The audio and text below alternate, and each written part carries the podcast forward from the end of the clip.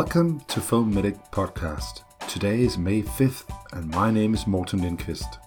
As you probably already have realized, today's episode is in English, not Danish.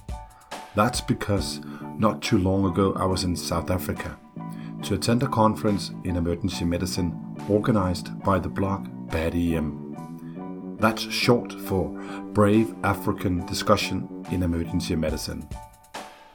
So, to prepare for this trip, I did some research online to find out how paramedic education is structured in South Africa. And that was a pleasant surprise because they have a far more modern and developed system regarding pre hospital education than we have in Denmark. So I decided that I needed to learn more about the education in South Africa and hear their thoughts and experiences about bringing paramedicine into an academic foundation, trying to create an evidence based practice.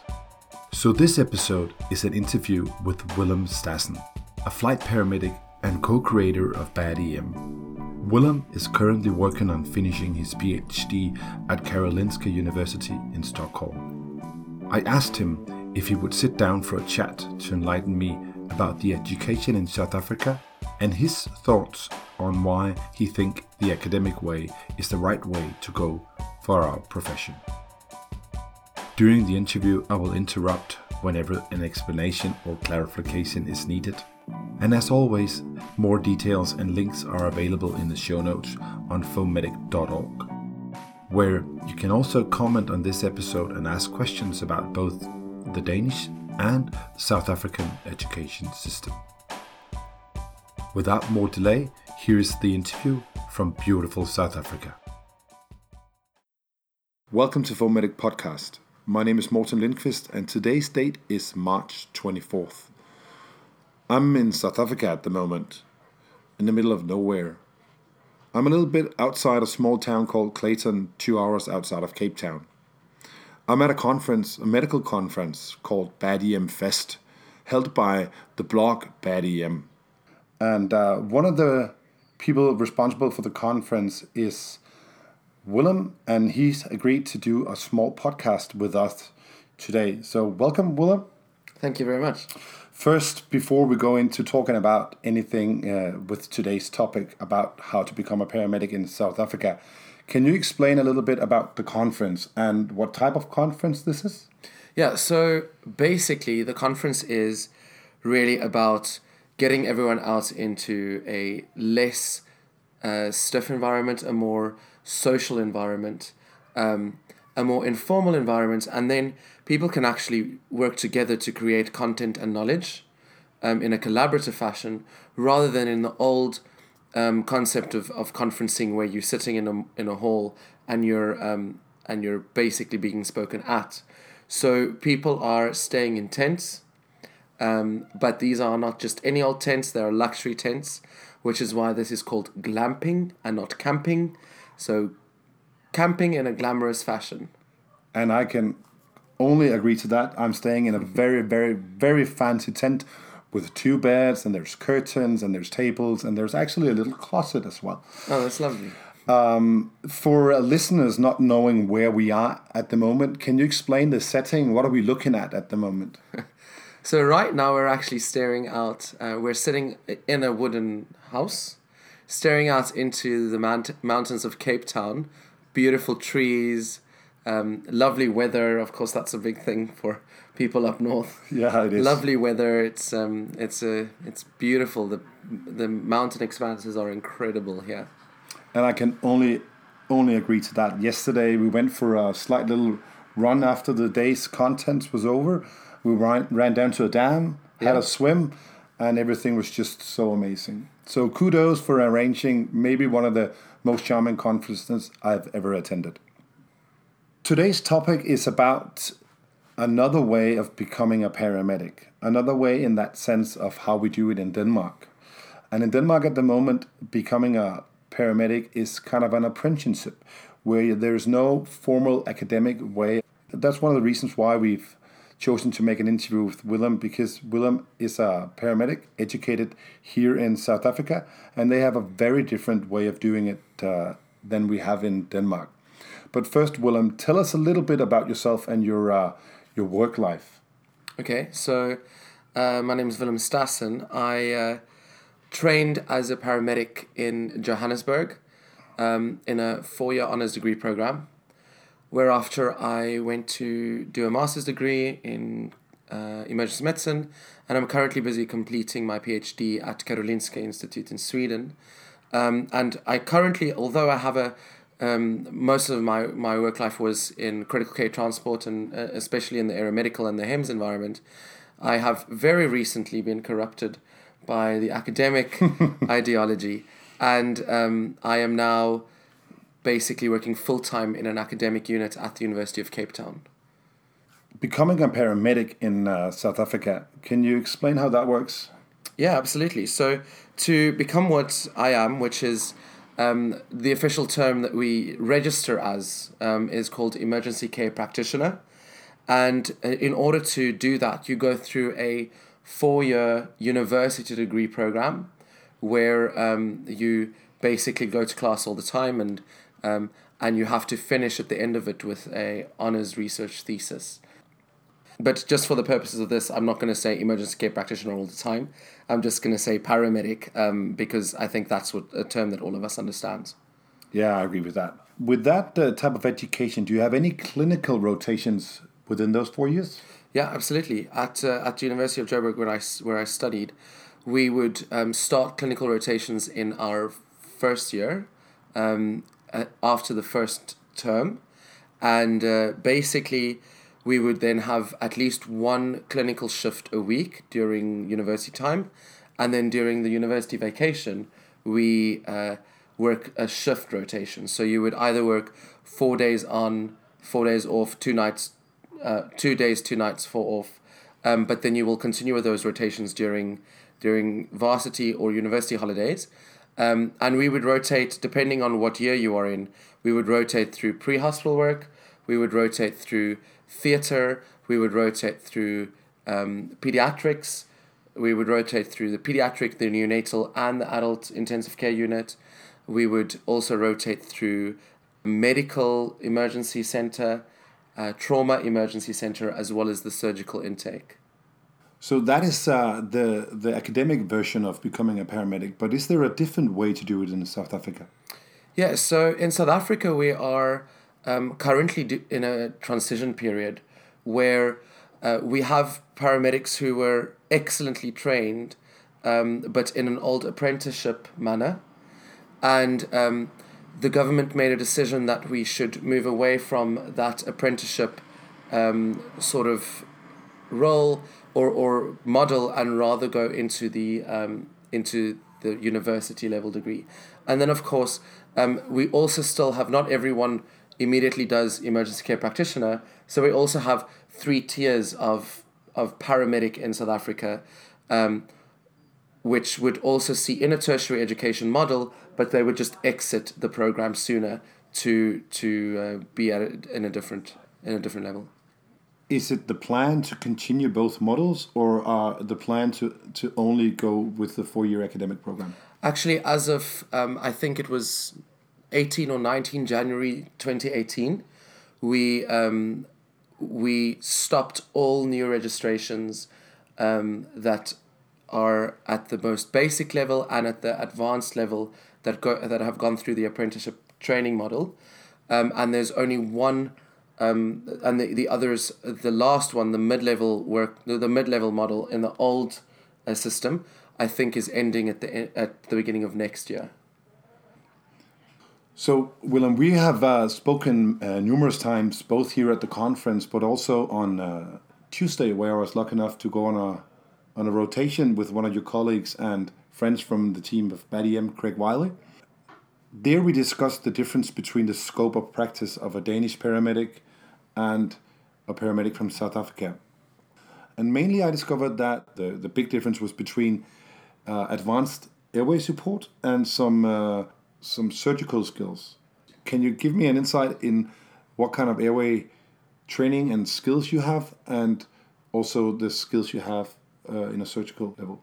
Okay, so the first thing is obviously we have the scope of practice to do a rapid sequence intubation. Pre-hospitally using um, an induction agent and a paralytic, uh, and then would we would be securing it via an endotracheal tube. From a surgical perspective, um, currently there is a, a, a, proposed change in scope of practice for paramedics. It's not currently uh, running, um, but there is a suggestion that a uh, open thoracostomy, finger for thoracostomy, yeah. could be on the scope of practice of um, of the emergency care practitioner, um, in order to uh, to be able to manage some of the uh, the pneumothoraces and things that we see, and then of course, surgically as well as surgical airway placement through a cricothyroidotomy is also one of the options um, available to us. So when you do a, a rapid sequence induction, uh, do you ventilate them on your own afterwards, or do you have uh, any equipment with you in the ambulance or airplanes, helicopters?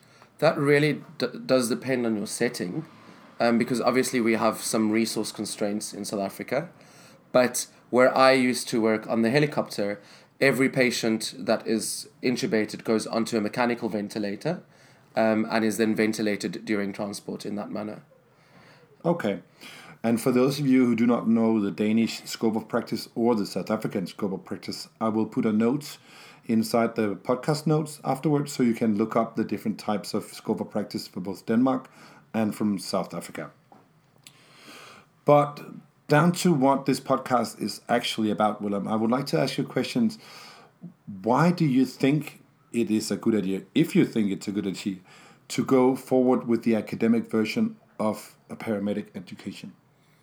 Absolutely. I think um, just if we have to consider a, para- a, a profession in itself, um, a profession needs to be able to self regulate. A profession needs to be able to generate knowledge from within itself. Um, and I don't know if you've ever been in this situation, and I'm sorry that I'm not asking the questions, but that's okay. um, I don't know if you've ever been in this situation where someone made a suggestion that was outside of your context, and they said, This is what needs to happen with this patient, this is the direction that we need to take, and you immediately knew that it was a bad idea because they don't understand what you what works in your environment.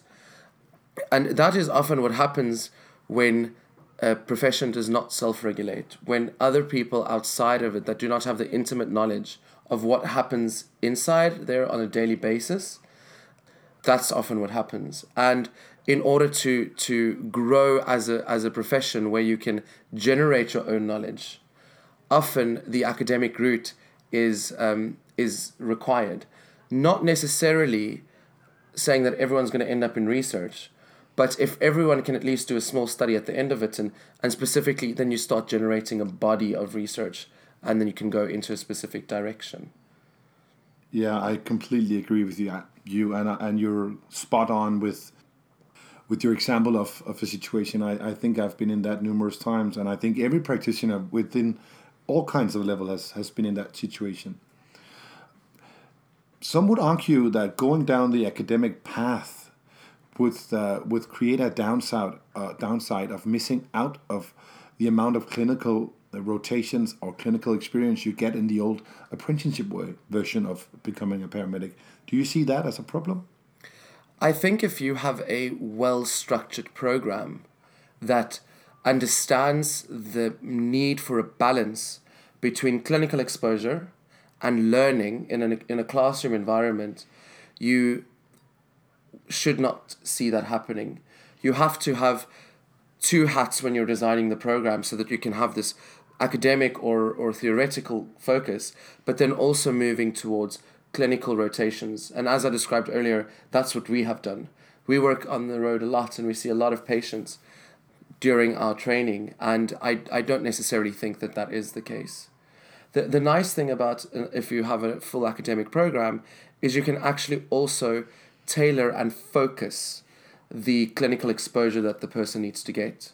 So you can basically say, you have to, by the end of your rotation in pediatric ICU, you must be able to do this, this, this, and this. And because it's confined, because you can um, particularly focus where and the kind of patients that they're getting exposed to based on the unit or the area that the person works in, that means that they can see a broad range of different patients rather than working in one place and only seeing a certain kind of patient. That makes perfect sense. In Denmark, as of now, there's no plans to make a version of paramedicine or paramedic education in an academic setting, as far as I know. But what if we, as, as a profession in Denmark or other similar countries, would want to take control of our own profession and grow it? Can we do anything without having the academic paramedic education? Yeah, absolutely. I think again it's it, it is twofold because there's the research component, which I'll talk about, but also the learning component. When you look at the learning component, you can have in-service training where you specifically have outcomes, rotations into different programs, maybe a, a clinician swap out program where you would you would go work at this station this time, that station that time, and then you can have a portfolio of evidence where you're saying at the end of this, once again, you must be able to know this, this, this, and this. And that could be in service training to upskill people and also get them used to the academic idea of doing things. When we look at research in particular, I think that I've always believed that I was just an ambulance driver. And it takes the professors and the smart and the fancy people to actually do the research. But then I started understanding that I had questions that I needed answering within the setting that I was working. And I realized that I know what questions I need to be asking in order to make a difference in my practice every single day. And that's when I started asking those questions. And it doesn't have to be, we always think that research is either in a lab using chemicals or you have to do massive randomized control trials and crazy things like that. But sometimes it just helps to describe a problem. And that any person can do. Any person can do that. And you don't even need particular training. The only thing you need is a willingness to want to do it. You need someone who can do it with you because collaboration is essential. We can't move a profession forward if we do not all see the value of doing the research. And then the last thing is to get a mentor. Someone that you can take that can that can take you through the ups and downs and the roller coasters of doing research in particular. And then Finally, if you have an opportunity to, to go and get a degree somewhere else, do that and come back and show the people that look at the research that we did for Denmark, for pre hospital care within our society, and then, of course, for the patients in the end. That makes perfect sense. My my my uh, my point of view. Again, I probably I'm a little bit biased because that's probably why we're sitting here having this conversation you have chosen an almost full time academic way of, of working. So, from your experience, can you give some examples where one can start your uh, one's academic career or or path down to research? Uh, examples I'm thinking about the types of papers or types of uh, of case reports or some kind of work you can start with, which is not too crazy and too big of a task for a for a newbie. The first thing is I just want to touch on the almost full time. And I think that's key is that you cannot be a researcher that is trying to improve a system if you don't work in the system anymore. I agree completely with that. Uh, so you have to make sure that you have clinical rotations. You might not be the expert anymore when it comes to managing a patient, but you need to be on the ambulance. You need to be in the area where the research will be implemented so that you can always remain pragmatic and uh, that you research real time things or real things that will make a difference. But then I think if we look at a couple of particular stuff that we, we, you can be doing to start out with, is maybe start with a core skill of doing a literature review. Sometimes we think, oh, we're just reading stuff, that's not research. But sometimes we first need to know what we already know before we can find out what we don't know. So, doing a systematic review where you're really looking at what what is out there already can give you a good idea of what gaps you can fill. The next thing thereafter is you mentioned case reports. Absolutely, if it's an exceptional case and people can learn from it, great idea. Sometimes those kind of things we we often put that on blogs, um, where people can also access that. Um, thereafter, we also need to think about doing descriptive studies where we um, where we are able to really find out what is the current status, what is the status quo of what we're doing, and then we can start looking at smaller, uh, smaller interventional stuff. If I do this, what is the effect of that? And sometimes that's a, a, a great idea. And don't forget the need for qualitative work as well. Because often the answers to your questions sit within the people within your profession and doing a good qualitative study to try and understand what they th- what um, what answers they can come up with for a particular problem might also be really helpful. I remember we talked about it earlier at the conference. You also spoke about doing, um, uh, was it surveys? Surveys, yeah. Yeah. What can you do with surveys? So um, surveys are. I often find a survey to be sort of like a barometer or a measurement of what is the general idea. And sometimes surveys, although they are low quality evidence, but surveys are sometimes a really nice place to, to start, trying, trying to find people's opinions on something if you don't want to go into the in depth qualitative work. Um, so do a survey, get that done, and then you can say, oh, um, 90% of Danish paramedics feel that they need to go into an academic program to graduate. Mm. Then you can take that data to other people and say, look, I have support. Yeah. And then that can sort of be one of the ways that you can start moving. And it's not just uh, related to that only, but many other things you would be able to suss out like that. Sometimes creating an idea or creating a question would actually uh, be interested to, to put it out in a survey to see is there actually a problem here or is it is it only me that thinks this is yeah. this is a an interesting topic absolutely time has passed and uh, we need to go back to the festival here. That's right. Festival conference. I have to say that the at the moment we're both holding a cold beer sitting here looking at the the venue, which is the probably the most amazing place I've ever been nature wise. So, uh, so we don't want to waste too much time sitting here and having a chat. But thank you very much, Willem. Thank you so much. I will put a link to BADEM website uh, at the show notes afterwards. I will also put a link to Willem's Twitter account if anyone wants to see how he looks, yeah. how he does his work, and maybe ask him a question uh, via Twitter, which is the main platform that everybody is u- using here, and uh, and I will also throw some photos in from this beautiful setting.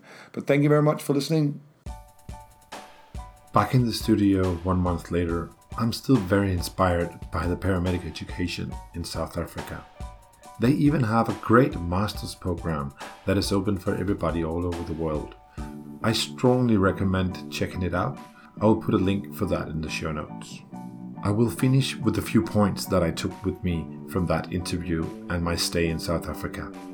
Firstly, I'm even more convinced now that the academic route is the way to go.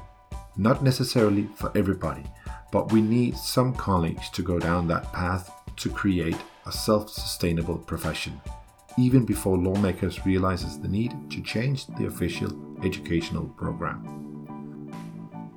The next point I took with me from the interview was we don't need to start with the massive randomized control trial. We can start with the small things, like investigating if what we do today works or if it could be done in an even better way. The third and last point is collaboration. It was very inspiring to be at a conference where all professionals were talking about working together learning from each other to improve emergency care for the patients. A big thanks to Willem for sharing his thoughts with us, and a big thanks to the BADEM team for creating the BADEM Fest. That is an invitation I will say yes to anytime. My name is Morten Lindqvist, and until next time, bye bye.